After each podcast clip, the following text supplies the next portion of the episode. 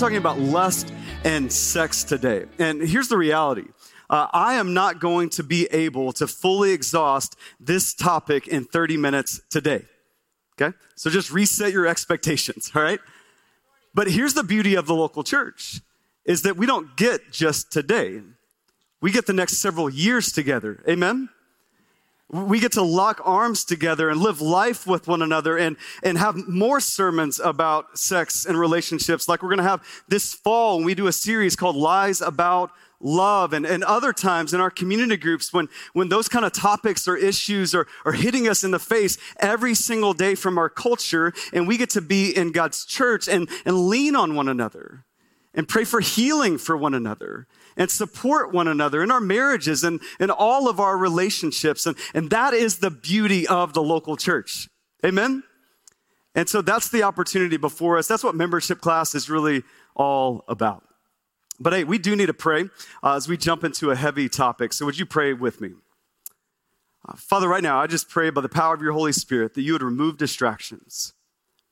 God, that you would fix our eyes upon Jesus. God, I know with a topic like lust and like sex, so many of us in here, we bring in just different backgrounds and different feelings and emotions, even when we just say those words. And God, right now, I just pray by your spirit, just a, a sense of freedom in this place, not shame, that's available to us by Jesus Christ. That we would see a redemptive, living hope in Jesus in the area of sexual relationships and lust. And God, only you can do that. I can't do that. So right now I pray just by the power of your spirit, you would, you would speak, you would rescue us from simply attending another religious service. You would speak to us. You would show us the way forward that glorifies you and brings us good. And God, only you can do that. So we ask right now for you to do that. In Jesus' name. And everybody in agreement said, Amen. Well, go ahead and grab a Bible. Proverbs chapter 5 is where we're going to be this morning. There should be a Bible in the seat back front of you if you do not have one. If you're new to the Bible, we love it that you are here. Uh, just open about to the middle of your Bible. You'll see the book of Proverbs. Head to chapter 5. Uh, we are in week three of a series entitled Wisdom in This World. And we're talking about these different issues in our world, like in your real world. And how do we navigate them wisely? How do we navigate them according to a path of, of life, not a path of folly and of death? And so last week we talked about this really relevant topic of, of anger. And you can go back and watch that on YouTube, and I think it'll be helpful for you. But today we are talking about purity in a world of, of lust. We're talking about lust and, and sex. And, and I know all of you woke up this morning just hoping we talk about this in church today. Right? I mean, you're just like, oh, please, Jesus, can we talk about lust and sex in church? And, and here's the reality. I, I, know many of us, we actually don't feel that way, right? Uh, but at the same time, God seems really comfortable talking about lust and sex. I mean, just in the book of Proverbs alone, out of the first seven chapters, the first four chapters addressed lust and sex. If we did a series on the book of Proverbs and I did not talk about lust or sex, I would be unfaithful to the text because God's comfortable with talking about it. We may want to hide it or uh, avoid it awkwardly, but God doesn't. Our culture is comfortable talking about lust and sex. Every song, every show, every website, every app are talking about lust and sex. Every school is talking about lust and sex. Parents, you just need to know that you're like, if your teen is in here this morning, you're like, oh my gosh, they're to hear some things they've never heard before. Uh uh-uh. uh. they have heard way more than what I'm to share. And they've heard all the distortions. And so, who's to give them the design? If it's not the people of God with the word of God empowered by the spirit of God. So we got to talk about sex. But listen, we, had to, we have to do a better job as the church talking about sex. See, I don't know how you grew up, but I grew up hearing a, a message of sex that basically went like this that, that sex is this gross, perverse, horrible thing. And you should save it for the one you really love. And I remember just growing up thinking, like, that, I don't know, something's off there. I think there's a more robust version of sex than that. I think the Bible speaks to that. And so we have to do a better job talking about about sex. And so I'm going to try my best to do that today. Let me, let me introduce it this way. Uh, when we moved to, to the desert nine years ago as a family, I made a serious, uh, significant commitment to my wife. It's that we would have a home with grass. It's that we would have a, a yard, even in the desert, right? And by God's grace, I think we have a picture of it. Yeah, we, we got grass and we got a dog, a golden retriever. His name's Lincoln. And we just love, we love that we have grass. Like I always just want, like we have a swing in the front yard. I love that my kids can play, my, my, my dog can play. And uh, we just love having grass. And in Phoenix, it's, it's beautiful, even though it's kind of hard to maintain. And it's hard to maintain, and so much it's because of weeds. And I don't know if you have weeds, I think we have a picture of that too. But at my house, I have these alien demonic weeds. Okay, I mean, they just like start taking over the yard. They get all entangled. It's like a, a web of, of, of hate attacking my yard. And, and as much as I try to get rid of them, I mean, they just keep coming back. And I had this dream. I made this commitment to my wife for a lush, beautiful yard. And yet what I got is, is weeds. And I think many of you have experienced that. Some of you got weeds in your yard. It's a safe place in church, okay? And so some of y'all just gave up and you got rocks. And, and you just said, hey, man, that's too hard. It's a desert. I'm trying to stop trying to grow grass. I'm just put a xeriscape, right? We gave it a name that sounds like elegant, but it's rocks, people. And I think here's why I give you that. I think that's many of us, that's our journey with sex. Like at one point, you thought, man, it's going to be beautiful. It's going to be amazing. It's going to be satisfying. And maybe you've had seasons of your life and your marriage where that has been the case. And yet, so many times, weeds just start popping up. And it's painful. And it's shameful. And some of you have gotten to the point where you just said, hey, it's not worth it. Why even try? And some of us, we've gone down that path of, of folly and we've just said, Hey, I'm going to give myself over to sex and just any instinct, any desire that I have, I'm just going to give myself over to it. Doesn't God want me to be happy? I'm going to have these desires. He built me like this. He knows my anatomy. I'm just going to run full fledged into sex and the way I want to. And then some of us, we gave up in a different way. We just said, hey, sex is gross. And I'm just not going to talk about it. And Tim, you're making me uncomfortable that you keep even saying that word. And, and I'm just not going to go near it. And you need to know this morning, neither one of those is God's idea or plan for your life with sex. He has something better. Sex is not a God, but it's also not gross. It is a gift that can bring glory to him and good to you in the confines of marriage between a man and a woman. So I, I, want, I don't know where you are with this topic today, but I want you to see there is freedom. There is delight available to you with sex. No matter what's been done to you, no matter what you have done, it is available to you in Jesus Christ. Okay? So that's what we're to see. Everybody excited? All right. Good hear. Pin drop for a second there.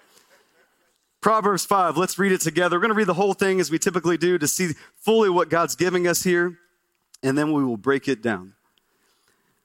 Proverbs 5, starting in verse 1, it says this My son, be attentive to my wisdom, incline your ear to my understanding, that you may keep discretion and your lips may guard knowledge. For the lips of a forbidden woman drip honey, and her speech is smoother than oil. But in the end, she is bitter as wormwood sharp as a two edged sword. Her feet go down to death. Her steps follow the path to Sheol.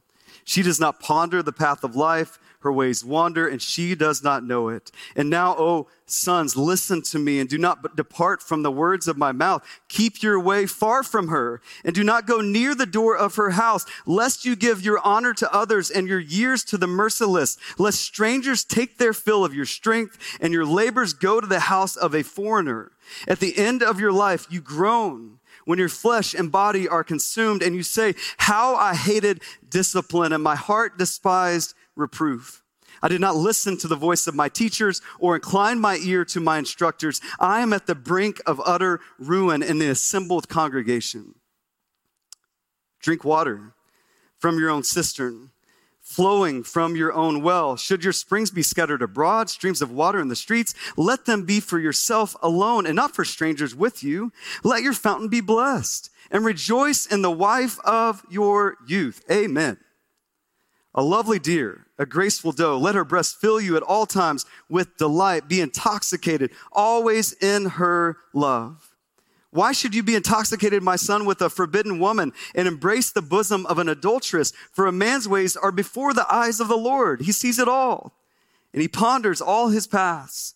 The iniquities of the wicked ensnare him, and he is held fast in the cords of his sin. He dies for lack of discipline, and because of his great folly, he is led astray. If you take notes, here's our first point it's the devastating deceit of lust the devastating deceit of lust. Uh, this is Solomon talking to his son and really all of us about the dangers of adultery. But we know from, from Jesus in our New Testament in Matthew 5, Sermon on the Mount, that, that, that adultery is not just uh, having an affair or cheating on your spouse. Jesus is going to say, he's going to up the ante and say, it's actually, if you've lusted in your heart, that's adultery. And so Solomon's going to kind of get at that, this whole concept of lust. Here's a definition of lust for you it's the objectification of another person for your own pleasure. That could be a real person. It could be someone on a screen, someone in a book, someone uh, singing a song, whatever the case may be for you. That's, that's lust. The New Testament, it's going to call it sexual immorality. It stems from this Greek word called porneia. And it's this junk drawer term to include everything outside of, of sex between a man and a woman in marriage. So here's just a few examples things like adultery, things like pornography, things like emotional affairs, things like casual sex, perverse talk, premarital sex, homosexuality, and lustful fantasy. Everybody take a breath. That's a lot, right? But that, that's what the Bible speaks to, Old Testament and New Testament. And, and some of you here are, are thinking, maybe you came on Easter and you're kind of new to church and new to Christianity. And we've been talking a lot about grace and love and life here. And you're like, man, this sounds great. But then we just started talking about and naming all these sexual sins. And you're like, okay, Tim, here we go. I knew it. Bait and switch.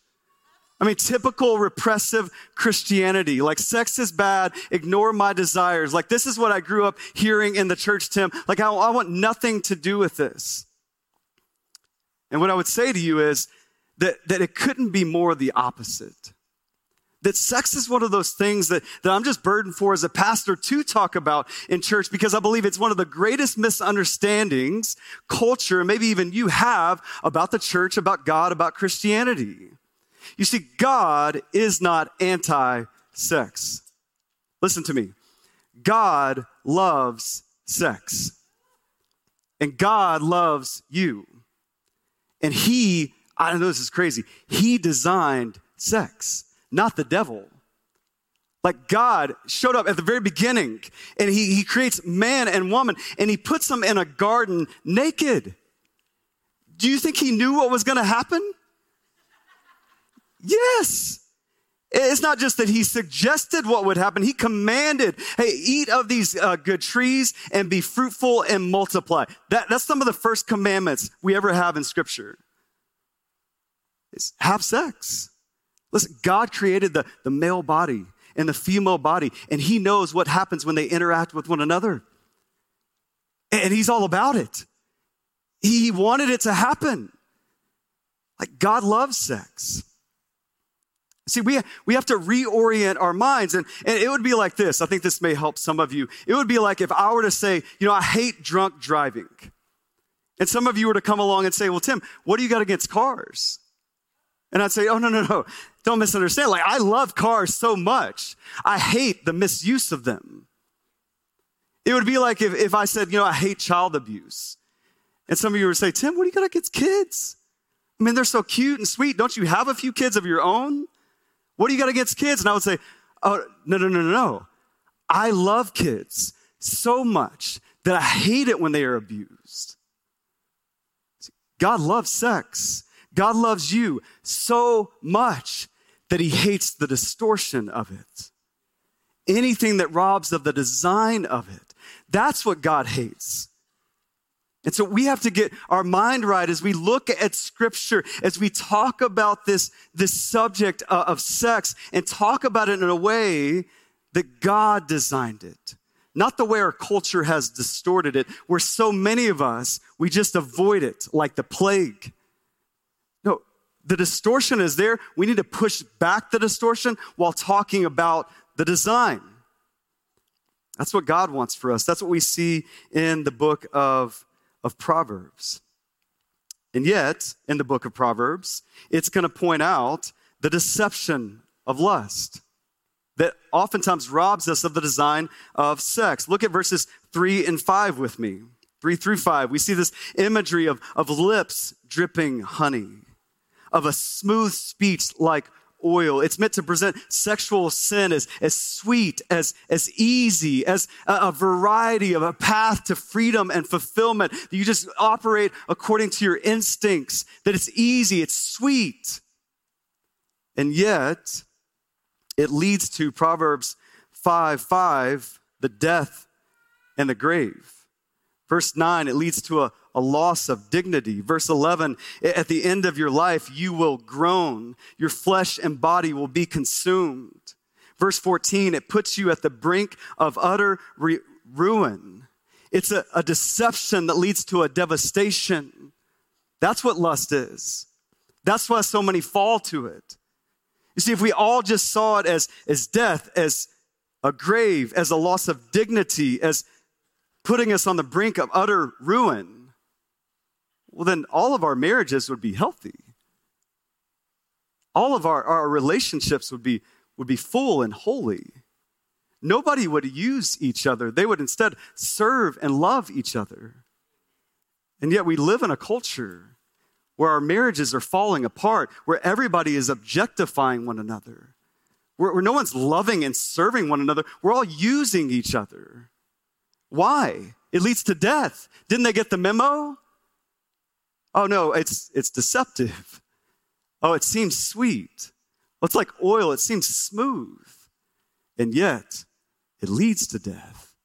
It's a devastating deceit. And many of us have, have been there. Many of us are, are there right now. And you're thinking, just look straight ahead. Don't act like this affects you. And let me just break the ice today. It affects all of us. It affects all of us. Like if you came in here and you heard the word sex and lust and immediately you felt impure and unclean and shameful because you think everybody else has this down but you, man, we're talking about Proverbs chapter 5, written, written in ancient times, predating Jesus over thousands of years ago. You're the 15th billion person who struggled with this. There's no shame in this place. Amen? Like we all are imperfect people, moved by the perfect love of Jesus. Get it straight. And so we have a brokenness to some level or another, and we're all in this together. And we have to talk about it and see the deceit because it is devastating us personally. It's devastating us emotionally. It's devastating us spiritually.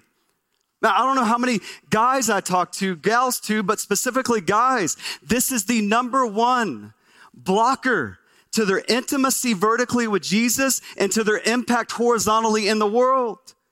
You talk to them and say, Hey, why don't you start serving? Hey, why don't you start leading?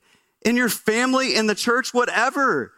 Ah, I don't, you know, I'm not doing that well right now. I'm kind of struggling uh, with some things. We never say what it is. I'm kind of, I'm kind of off, kind of dry season for me right now. And it just breaks my heart as a pastor, as a dad, as a husband, who, who knows the hope that is available in the local church with Christians who, who know the gospel who know the freedom they have in Christ. And know a world who's stuck in bondage. And we have the healing and we have the solution. And yet so many of us are hindered and hampered by the secret sin of lust. And many times if we would just if we would just bring it to the surface and realize we're not the only one, we're in this fight together, that, oh, you struggle with that. Oh, you too.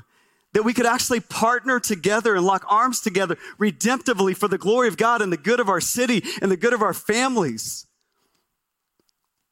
If we would only believe the gospel of Jesus Christ. And yet, this deceit, man, is devastating. It's blocking our intimacy, it's blocking our impact. And so Solomon wants to point that out today. God wants to point that, that out today to you and to me and to every single person in this, this room. Now, here's the reality is you actually don't need me to yell at you about this. Uh, you don't even need Proverbs to preach this to you. Our culture preaches this to us every single day. A comedian, Chris Rock, is preaching this to us. I don't know if you've paid attention to Chris Rock lately. It's okay if you haven't.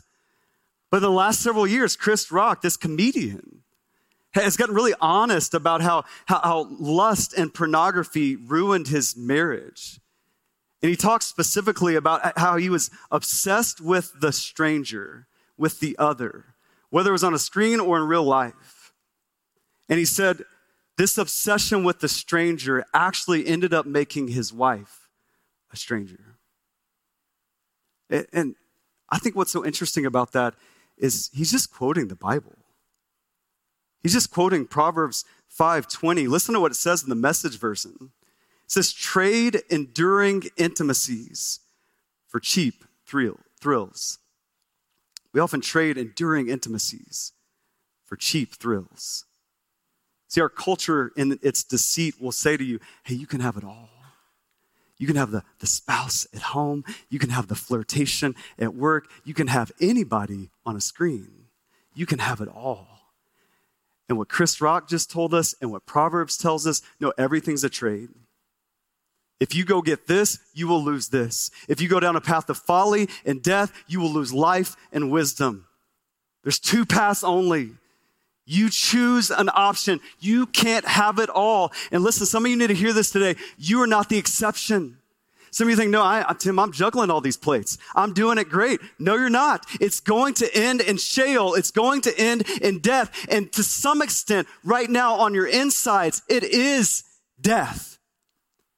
It is blocking your intimacy with your wife, with your, with your friends, with your church, with your God, with your community. Chris Rock said it. God said it first. but he's repeating it. Tiger Woods, one of the best golfers of all time, got wrapped up in promiscuity and adultery. It put him in a hole that he almost didn't get out of. And what's crazy to me is several years ago when that was all happening, is all these people who weren't necessarily Christians were agreeing with God and the Bible. And they were looking at Tiger Woods saying, hey, something's not right, bro. I mean, that, that's not good. And even Tiger Woods is like, man, I need to get help. It is so interesting. Oh, I thought, I thought this sexual liberation was meant to free us. Oh, oh, oh, it leads to bondage. Well, I think, I think God was saying that a few thousand years ago. Tiger Woods just figured it out. Our culture's just figuring it out with the Me Too movement. Oh, oh, oh, pornography. Oh, it's not just harmless. Oh, it builds a culture that objectifies women or anybody of the opposite sex. And it leads to sexual abuse. And it leads to unfaithfulness in marriage. And unfaithfulness in marriage leads to divorce. And you know what? A kid that has two parents at home, I mean, that, that helps them grow and fosters the, their development. And oh, now he's got two Christmases and, and this is not working out for us. And our culture is preaching to us the Bible. Which actually, just as a sidebar, it makes me wonder what else would they agree with God about if they just took time to read the Bible? Amen? I, you don't need me to preach this to you. You just need to look at the deception, open your eyes, read the Bible, and read how the Bible is playing out before your very eyes. An anchor in its truth. Listen, I know we all come in here with different backgrounds. I know there is some sexual sin that you've committed that's been committed against you. And you need to know that God has a better design. God is not done with your story. God wants to redeem wherever you are with sex and give you life, hope, and fulfillment in it.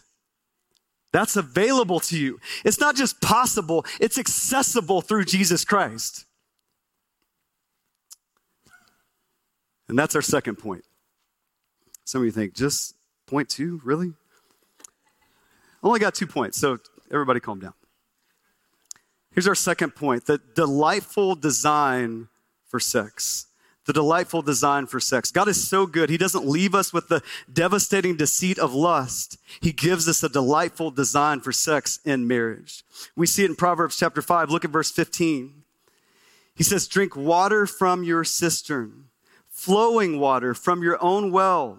Verse 18, let your fountain be blessed. And some of you may look at this and think, why is he all of a sudden talking about hydration? He's not. He's talking about sex. He gets more into it. Rejoice in the wife of your youth, a lovely deer, a graceful doe. Let her breast fill you at all times with delight. Be intoxicated always in her love. Now, just picture with me, you're reading that out loud in your room by yourself, and somebody walks into the room. Like some of you are shutting your Bibles. like, oh, hey, what are you reading? Breast intoxicating you, huh? Like, I promise it's the Bible. Like this, it's in God's word, Proverbs chapter 5. Like, see for yourself. Right? This is God's design for sex. He, his prescription for holiness and purity in sex isn't this. It's not hey, do not lust, do not lust, do not lust. Write that a hundred times on the whiteboard. That's not what he says. I, even when he talks about sex, it's not just like, hey, it's for procreation and it's your duty in marriage that you might, thou shalt. Is that what you read? No, I, I think being intoxicated, that's a little bit different. There's some pleasure involved. Everybody relax, okay? This is God, not me. I didn't say it. I'm just reading it, I'm just the mouthpiece. This is God's idea for sex. It's a delightful design that's available to you and me in marriage. It's a beautiful gift. Again, as we go back to the very beginning, we see Adam and Eve, the first man, the first woman. We see God officiate the first marriage. And he puts them in a beautiful garden, naked and unashamed. Now, we typically focus on the naked part, guys but it's also unashamed. It's this reality that's even bigger than the physical act of sex, that it's this place of vulnerability, of being fully known and yet fully loved. It's this idea of security, of belonging, that someone else knows everything about you. They see all of you, not just physically, but mentally, emotionally. And they say, I want that. I love you. I want to be in covenant with you. I'm signing up for that for the rest of my life. And listen, there are some examples. I know the culture won't, won't tell you this. The blogs won't tell you this. That are always taking down celebrity pastors. They won't tell these stories, but I will tell you, I know people that exist in life, in the church, who have been married for a long time and they love each other and they're not perfect but, but they're one physically, sexually. They date each other. They get babysitters for their kids. Some of you are like, hallelujah. Amen. Like, I know people like this. They exist. It's possible to have a redemptive experience with sex, to have a delightful design for sex. It's possible because of Jesus Christ. It's possible because there's not just a path of folly and death, there is a path of life and wisdom. It's possible. It's accessible to you no matter what you've done, no matter what last night looked like, no matter what your past looked like. You have a future where this is, is possible. I love this quote from Kathy Keller. Uh, Kathy Keller is the wife of Tim Keller. They wrote a great book on marriage. And I just want you to keep in mind this is a lady in her 70s. Listen to what she says about her own marriage and sex in her marriage. Maybe put on a seatbelt. Okay. We came to realize that orgasm is great, especially climaxing together. But the awe, the wonder, the safety, and the joy of just being one is stirring and stunning even without that.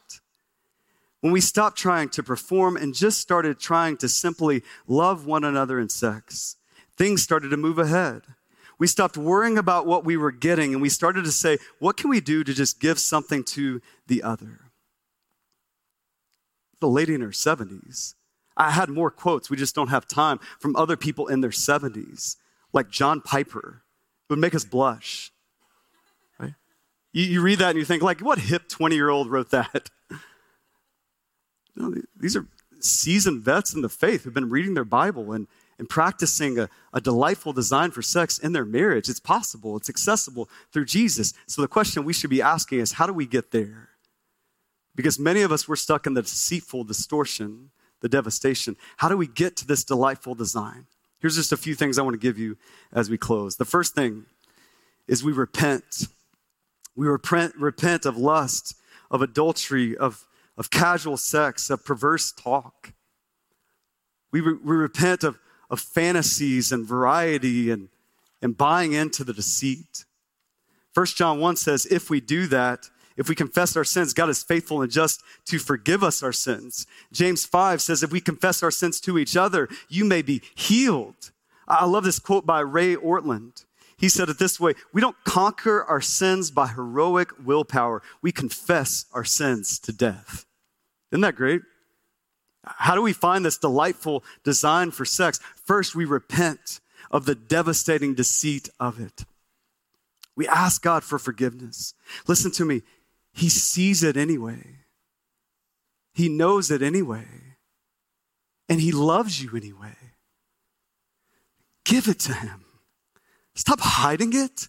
Start repenting it. Start confessing it. There is grace. There's forgiveness. There's healing. Amen. Repent. Be quick to repent. Do it right away. Don't think, well, no, I, but I've done it so. No, right away, repent. The second thing is reach out. Reach out. This whole chapter, whole chapter five, four chapters in the first seven chapters of the book of Proverbs, it's Solomon talking to a son. He's saying, hey, let's air this out. Let's bring this to the surface. We could hide it. We could avoid it. Listen, I'm a dad who has a son and two girls. I want to hide it. I want to avoid it. But God says, no, no, no. Let's talk about it. I'm going to write some Proverbs. Some, everybody reads Proverbs. I mean, 31 chapters for a month. You can read one a day. Everybody read, reads Proverbs. And God's like, yeah, what do we want to talk about sex the most explicitly? Proverbs. We want to hide it. We want to avoid it. And God says, no, let's talk about it. Listen, as your lead pastor, you need to know this. I am absolutely 100% committed to lifting the shame off this topic. Because here's the reality everybody's struggling and nobody's talking. How's that working out for us? How's that working out in marriages? How's that working out for our kids and our next generation? How's that working out for our churches? It's not. We need to reach out. We need to jump into a community group. We need to come down and talk to the prayer team. We need to get some resources. Listen, we have some for you at the Connect desk. An email is going out today. We need to reach out and realize we're not against one another in here. We're for one another. Reach out, experience healing. And some of you have done that. Some of you have had the courage to step out and do that. And you're like, man, it's just like, I it brought it to the light and it just brought freedom and, and healing. And, and sin was growing in the dark and it was like a, a hovering cloud over me all the time. But man, now I feel free. It's possible. If we really believe Jesus died for sin and shame, said it is finished, we should live, we should talk differently. and start experiencing some healing in the church and our world. I'm committed to do that in my family. We talk about this with our kids. We have resources to do this with your kids. I'm committed for us to talk about it to one another to experience healing as God designed.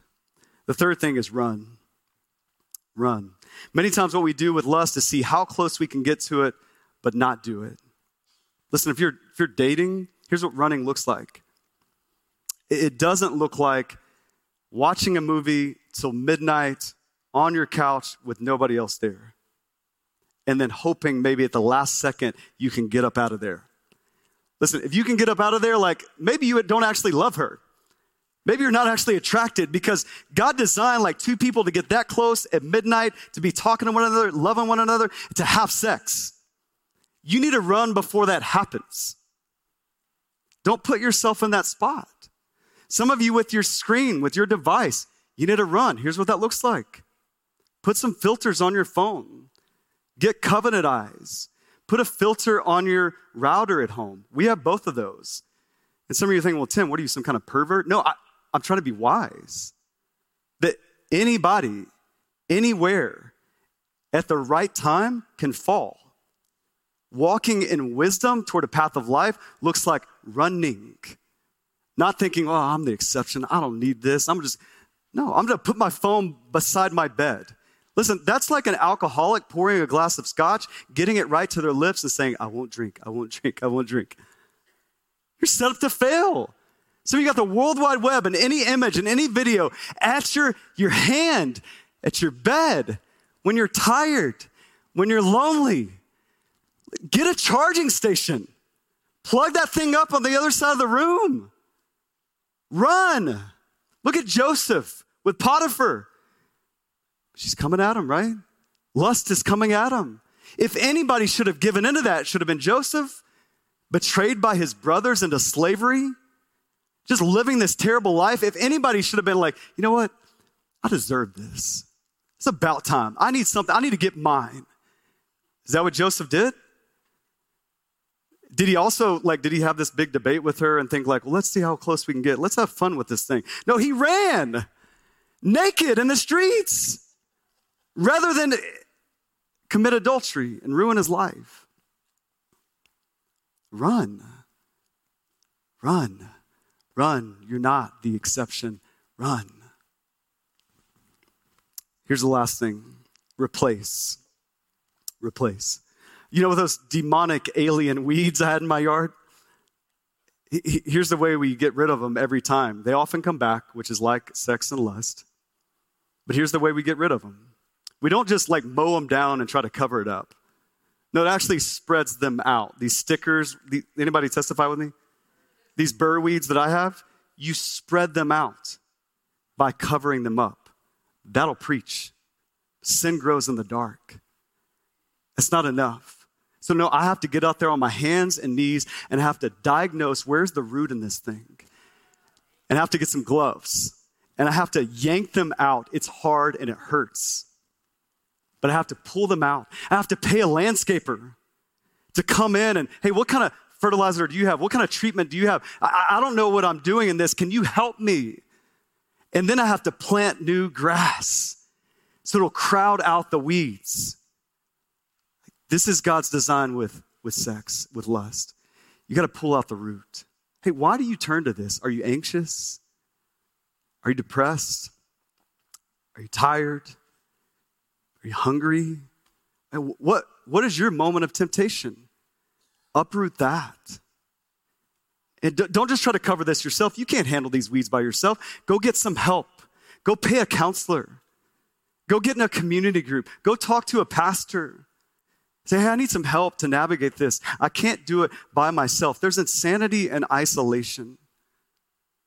And this is what the design for sex is there's not just a running, there's a replacing. If you're married, date your spouse, schedule sex. So we're t- Tim, that, that sounds boring. And you know what? You don't have kids. Okay? That's just real life talking there. Okay? Be intentional about it. Make it a practice in your in your marriage. Pursue your spouse. If you're not married, pursue marriage. But not just that, like, well, hey, marriage is going to fix my lust. It's not going to. Just first of all, you need to know that. But, but pursue robust relationships with real life people. Get to know them. Listen, like we talked about a few weeks ago. It's hard to listen, it'll take you a few times. Keep trying. Right, pick up a hobby, like start learning woodworking or, or landscaping. You know, come help your pastor with his yard. not selfish at all, right? Like replace, don't just run. It's not, not just do, do not lust, do not. No, replace it. God is so good. He's given you some things to replace it with in your life. And most importantly, replace it with Jesus. See, you need to know we, we hide a lot from Jesus with our lust. Man, he's the exact person we need to be going to because he has the healing and he has the, the true fulfillment. We see it in John 4. We see a perfect picture of this where Jesus, he could have avoided lust. He could have went around Samaria. He could have went around the well and the woman at the well. And yet he goes straight to the well and straight to the woman and straight to her five husbands. And the one she has now is not her husband. He goes straight to it. And yet he offers her, in the midst of her broken cisterns, he offers her living water. And it changes her life. So much so, do you remember the rest of the story? She goes back to her hometown and she says, Hey, you got to meet this Jesus. He told me everything I ever did. And some of you are thinking, okay, Tim, where's this get good? I don't like that. No, but, it, but he told me everything I ever did, and he loved me anyway. That's Jesus. That's who you replace your lust with.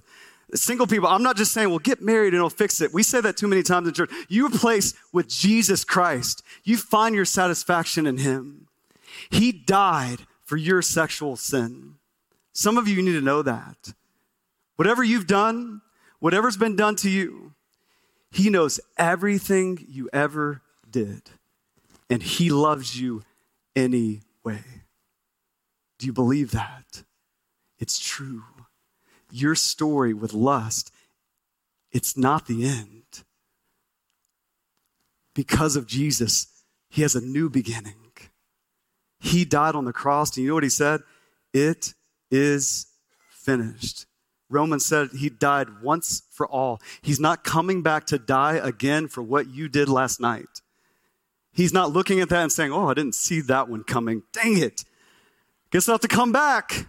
Die once again. No, he was crucified once for all. Everything you've ever done, everything that's been done to you. There's freedom in his name, there's fulfillment in his name. Run to him. That's available, that's accessible to you today. Amen. God in heaven, thank you for this morning. Thank you for your beautiful design for sex. And, God, I just confess that, man, we have not dealt with this topic well in the church. And today is not going to fix it all. I know that, but I pray it's just a step. I pray it's the start of a conversation, not the end of one. I pray that just for a few people in here, at least today, the shame has been lifted and they know at least where to find freedom and true fulfillment and that they would know it's possible for them. God, right now, by the power of your Spirit, supernaturally, I just I pray that you would just remove any hint of Satan, his servants, his works, his effects in this place that would just be bringing guilt and shame right now. That instead, by the power of your Spirit, in the name of Jesus, that you would bring freedom, that you would bring fulfillment that you'd bring redemption through Jesus Christ. God, if we need prayer, we'd come down to the front and get it. And if we need resources, we'd ask. If we need community and help, we'd jump into a community group. God, and we'd celebrate that we have a living hope in Jesus Christ. That our story is not over, that you're not done. We'd believe that because we believe Jesus. And it's His name we pray. And everybody said, Amen.